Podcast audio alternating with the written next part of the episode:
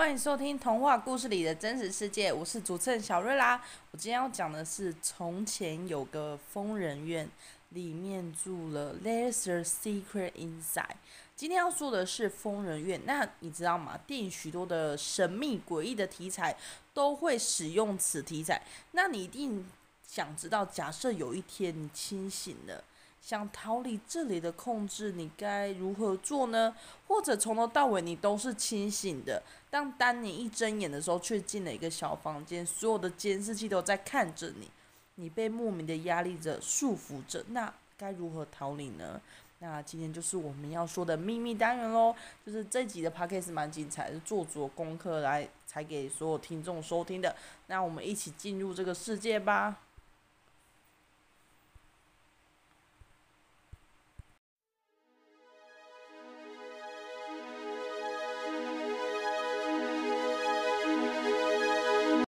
喜欢小瑞拉 Gabriella 的节目吗？请大家赞助我一片披萨的钱，让我不为生活可以继续创作，还有创造更酷的内容给大家收听。然后赞助网址可以到你线上收听的那个平台的介绍网站上面有，如果没有的话，可以到脸书 Facebook 搜寻童话故事里的真实世界，或者是古装剧教会有的那些事介绍栏位有 Buy Me a Coffee， 请大家支持，谢谢大家。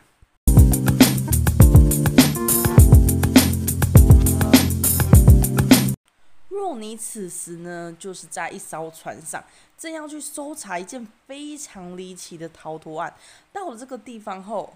非常诡异，这里的人都对你比一个嘘，要你不要多嘴，甚至就是要你不要说话。一进去，有人告知你这整件事情的来龙去脉，这里根本不可能有人凭空消失，或者是离开此地方，因为这个地方根本就没有任何一个地方，就算连一个小洞都没有，你怎么逃出去呢？当他深陷思考，连询问相关的知人都没有答案之时，你决定想放弃，并不想继续追查此事的时候，你却发现你自己根本就离不开这个地方。原来此地方带有一种神秘，甚至里面的状况你已经非常了如指掌之后，你更知道你越离不开这个地方。后来才知道这个地方有做一个开脑手术，可以控制思想。当你心生畏惧想离开，却被一堆人，你原本认为那些是你的 partner 的人就跟你说，你就只是里面其中一个病患，我们只是在陪你演戏。这时候你该相信他们，或者是你仍然相信自己才是正常的呢？说到这边，大家一定觉得说，这个很似曾相识的剧情。对，没有错，这就是隔离岛，里奥纳多饰演的一个角色。然后隔离岛这个电影，其实呢，我看到最后，我心里也是很慌的。为什么会这样说呢？因为我刚开始呢，就是那个电影视角，就是男主角要去搜查这个案子，整个案子嘛，那你就一直认为男主角就是一个警察，就是办案人员嘛，当然他就是要办整件案子。没想到最后戏剧竟然是他就是一个神经病，那精神疾病不能说神经病，就是精神疾病的人。那这样子的话，你看到最后你会崩溃，因为你如果把它当成精神疾病去看整部电影，跟你把它当一个正常警察看整部电影，看似都合理。当然中间有很多细节去证明他到底是什么样的身份。那其实呢，真实真的有这件事情吗？那还有什么样的精神疾病是真实的呢？那我今天就是要跟大家介绍，有一个精神疾病叫做斯汤达综合症。那大家想说，What is this？ 就是听起来很陌生，对吧？其实这个精神疾病也算是很特殊的哦。假设有一个患者，他到一间美丽的展览馆，他会被这个漂亮的地方所淹没，会有心跳加速、晕眩、昏厥、慌乱，甚至出现幻觉。然后就是这个样的症状，其实还蛮特别，因为我真的是没有听过。然后还有一个叫做所谓的人生变幻症。什么叫做人生变幻症呢？就是他会认为每一个人其实都是同一个人，但是你在路上你就会看到非常多人穿着不同的服饰嘛，他就会认为说每一个人其实都是同一个人去饰演的、扮演的，他会穿着不同的衣服，穿着不同的假发 ，maybe 是一些发饰什么去伪装自己。他会认为所有人都是同一个人，其实所有人不可能是同一个人嘛，这是另外一种精神疾病。还有一个叫做科塔尔症候群，这种人会认为他已经死亡，甚至认为自己无法控制自己的身体，甚至认为自己身体已经在腐烂了。那这种通常会出现在如果有一些意外状况的人发生。那这种症状通常会出现在意外事故或甚至是创伤等引起。那为什么会发现这个疾病呢？是因为1880年的时候，有一个不知名的法国妇女，她有一些很奇怪的症状，就是说在看诊的时候，她告诉医生说她自己已经死亡，然后医生觉得对此症状非常的有兴趣，因为她可能没有遇过这样子的人，进行广泛的研究。后来这个妇女是死于饥饿，因为她认为她已经失去了胃、神经系统甚至是躯干，所以他就是不会去进食，甚至他认为他没有胃，他不需要消化，所以他根本不用吃食物等等症状。所以这是一个蛮罕见的一个症状。还有一种叫做二联式精神病。二联式精神病是什么意思呢？它是一个共享型的状态，比如说你觉得你家遭小偷，那你跟另外一个人说家里可能遭小偷了，那两个人就会觉得家里都遭小偷，甚至会想做搬家等等的行为，可是家里真的没有遭小偷。会有很多的状况让他们显示自己的想法是对的，那其实往往不是这个样子。那还有一个叫做寄生虫幻想症，他们可能会认为有一些昆虫或是有一些寄生虫已经爬到自己的体内，甚至会用一些比较不好的物质，比如说一些比较有毒的物质涂抹在自己的身体，想除去这些寄生虫。这个常常会出现在老年人或是女性大于男性，通常都是有焦虑障碍的人会有发生这样子。那为何会有精神疾病？其实很多人可能就是来自于童年的创伤、人际关系，甚至小时候被霸凌过，有抑郁症，然后长期处于在一个暴力状态等等。那有很多就是会发生这样的状况。那最近就是很流行在说所谓的思觉失调症嘛。那思觉失调症就是比较一个名词，其实它就是类似有精神状况的一个人这样子。那它通常会出现一些幻觉、妄想、胡言乱语，甚至是一些比较不一样奇怪的一个举动。那其实它什么样意思呢？它的五感都有可能出现问题，比如说他认为说有人碰他，或是他闻到一个大便的味道，可是真的是没有这个东西，或是说会认为有一个声音一直在跟他说话，可是可能真的没有这个声音或没有这个人，或是闻到一些不属于这个地方的味道，或甚至是你拿着刀子在切水果的时候，他就会以为他自己要被伤害了。那通常会发生在16到30岁之间。然后这个真实的原因呢，其实也是不得而知，因为有很多的状况嘛。那其实研究也有指出，可能有3种的原因，可能是第一个遗传，第二个是多巴胺，第三个是环境。如果父母其中一个人有此症状，那孩子得到几率是 13%； 如果父母皆有，那孩子得到几率是 50%。环境因素呢，其实也有一点，就是说比如说你是一个比较鼓励型的父母，那孩子患病机会就会比较低，因为基本上就是父母就鼓励你做错事没关系啊，你就再努力就好。但是如果你是比较责骂型父母，就是可能长期给孩子负面的能量，孩子压力大，可能会用一些吸毒或是滥用药物的机会，让自己就是达到一个放松嘛。那也有可能因此就让身体搞坏，那就容易有思觉失调症的几率就变高。那多巴胺的原因是因为多巴胺可以影响一个人的快乐与否，但这个也是还不太确定的。那说那么多，我今天到底想跟大家分享什么呢？其实我前面呢就大概告诉你一个，就是有这样状况的一些发生的原因，甚至可能有类似真实有怎样的状况。那我要讲一个真实的故事，就是说美国的疯人院故事，这是真实的。那有一位女记者呢，她叫做伊丽莎白，她在16岁的时候，因为看到一些对女性不公义的报道，所以他可能就有回复这些言论，然后到那个所谓的报社去，然后这个报社编辑看到非常惊讶，因为觉得这个人写的思路非常清晰，很有自己的想法，而且写的文笔可能也还不错，所以报社呢就登报找这个写信的人，给他了一份记者的工作，要他替女性发声。那他应该也是蛮开心的，因为他真的是因为发生这件事情而得到这份职业跟工作。但是后来竟然就是给他写一些所谓女性感兴趣话题，比如说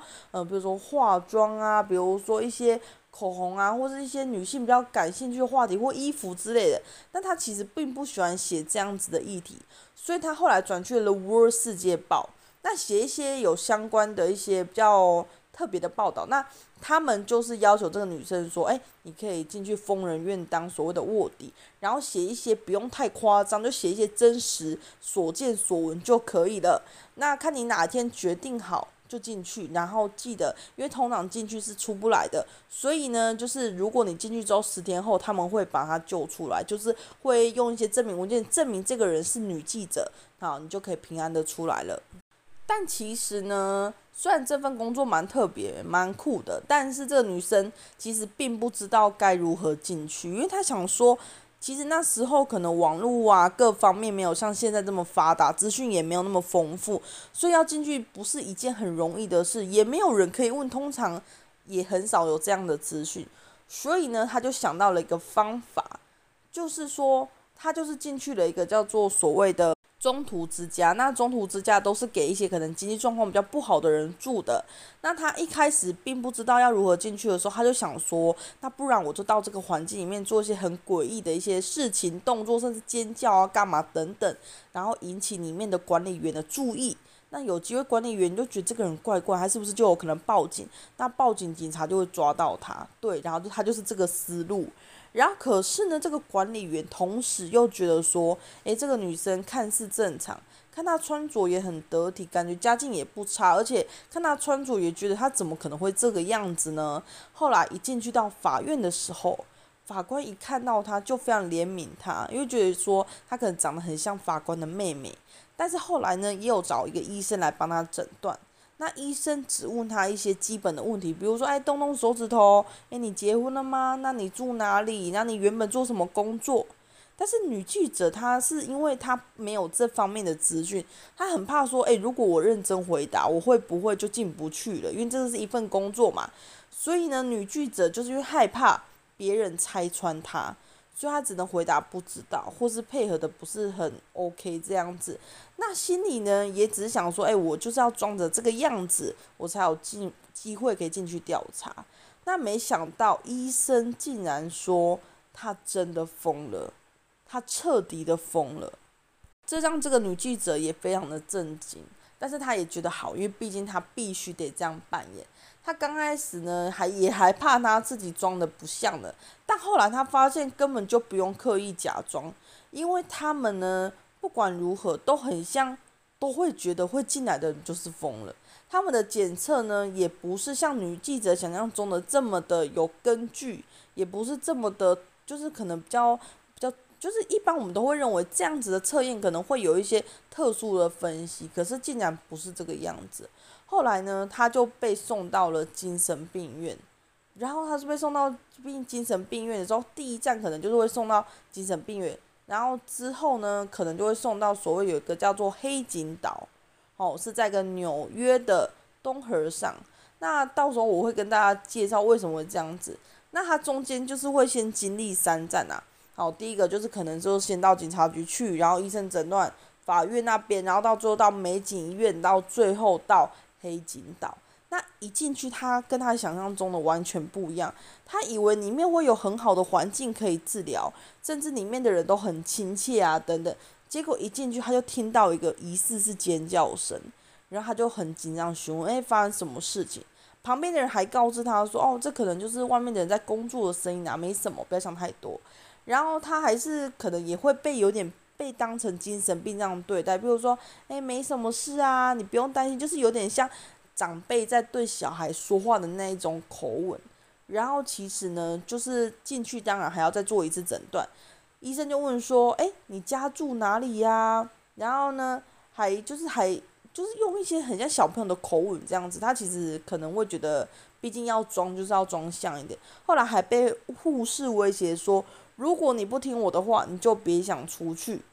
这跟他原本想象的画面都不一致，因为他可能会认为说，在那边大家会受到很好的对待，甚至大家会非常的温柔，怕那些人会就是会发作啊等等之类的。而且在里面环境十分不好之外，连吃的东西都是冷掉的。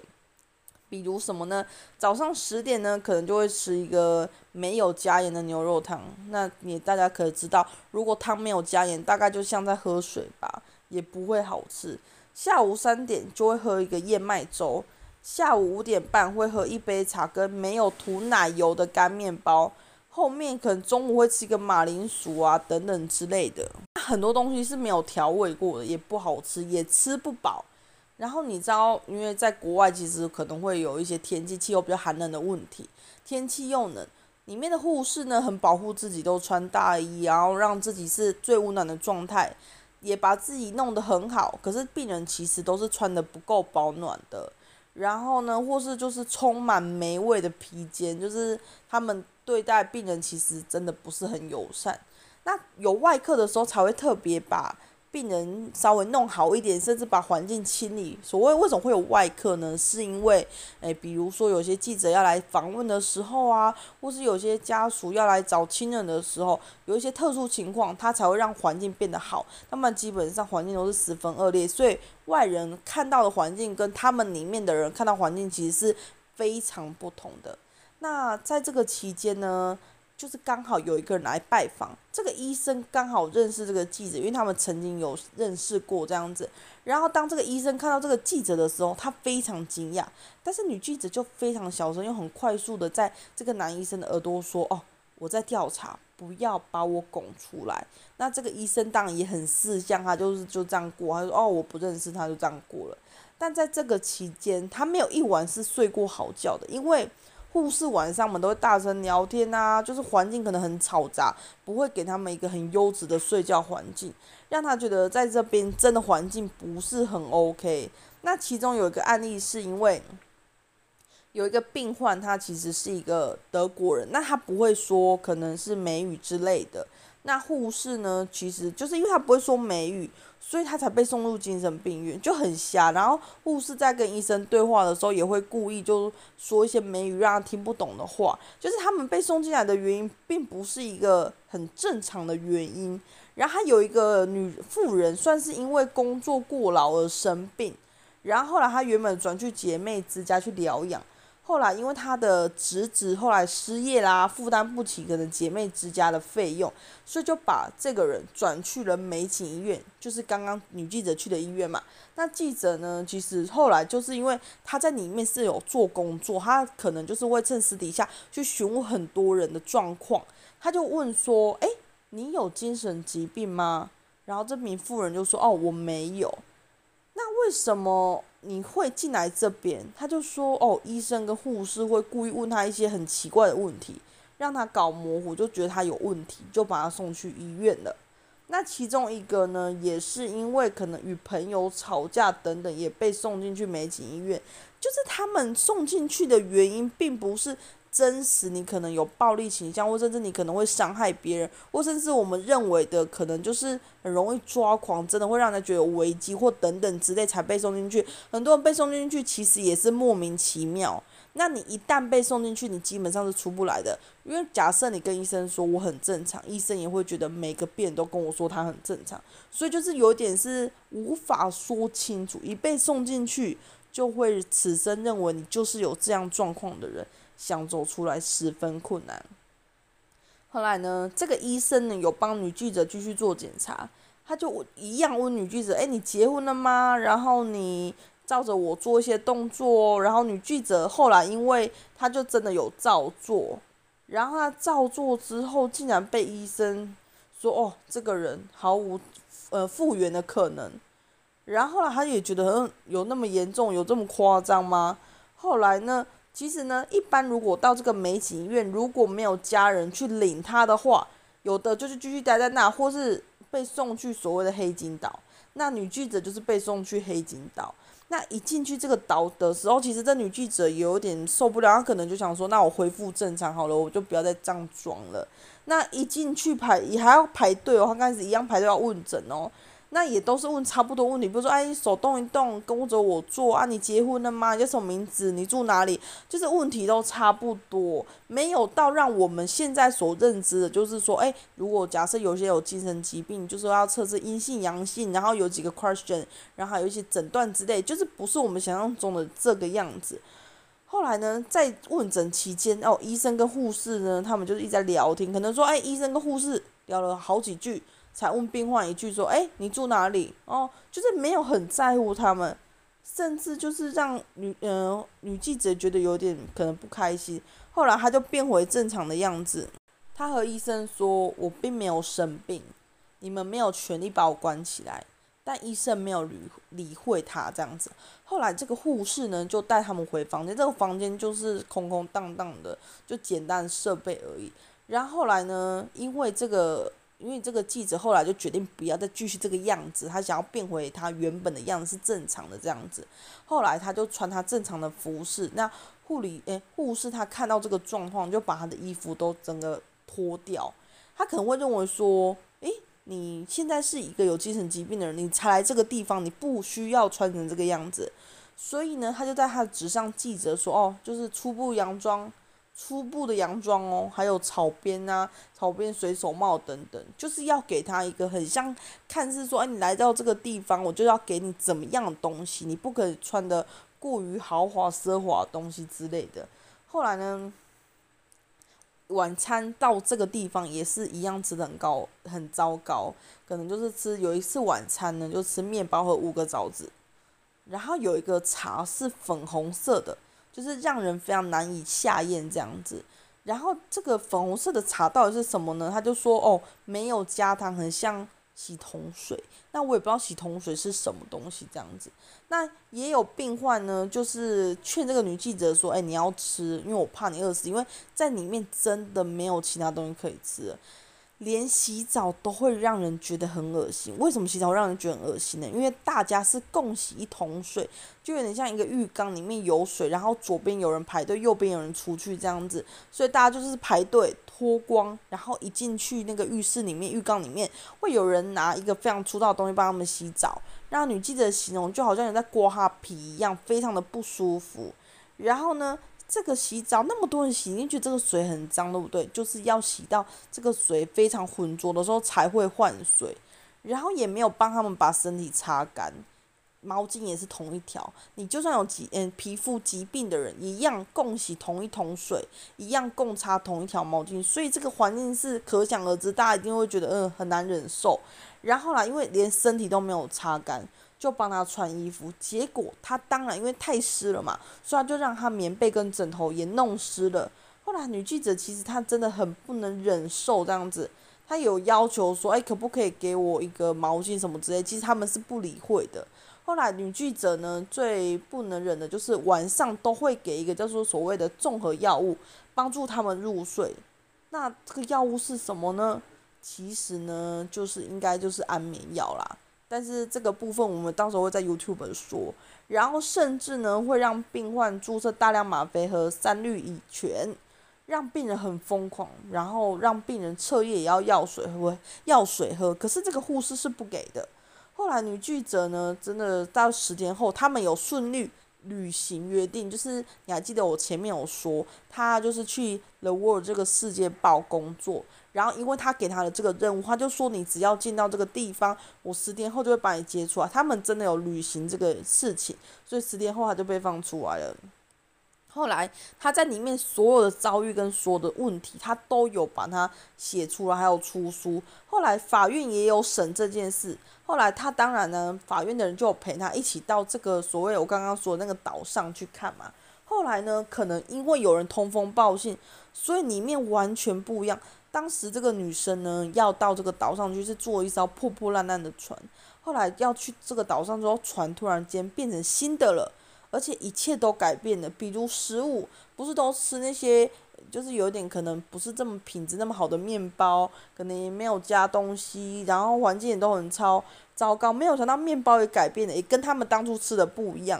然后后来呢，他在日记上有笔记本有写一些他跟很多病患的对话嘛，有的病患也不见了。然后当他们询问说当时不是有谁谁谁，他就说有的是家属来接走了，有的是送去别的地方了，就是完全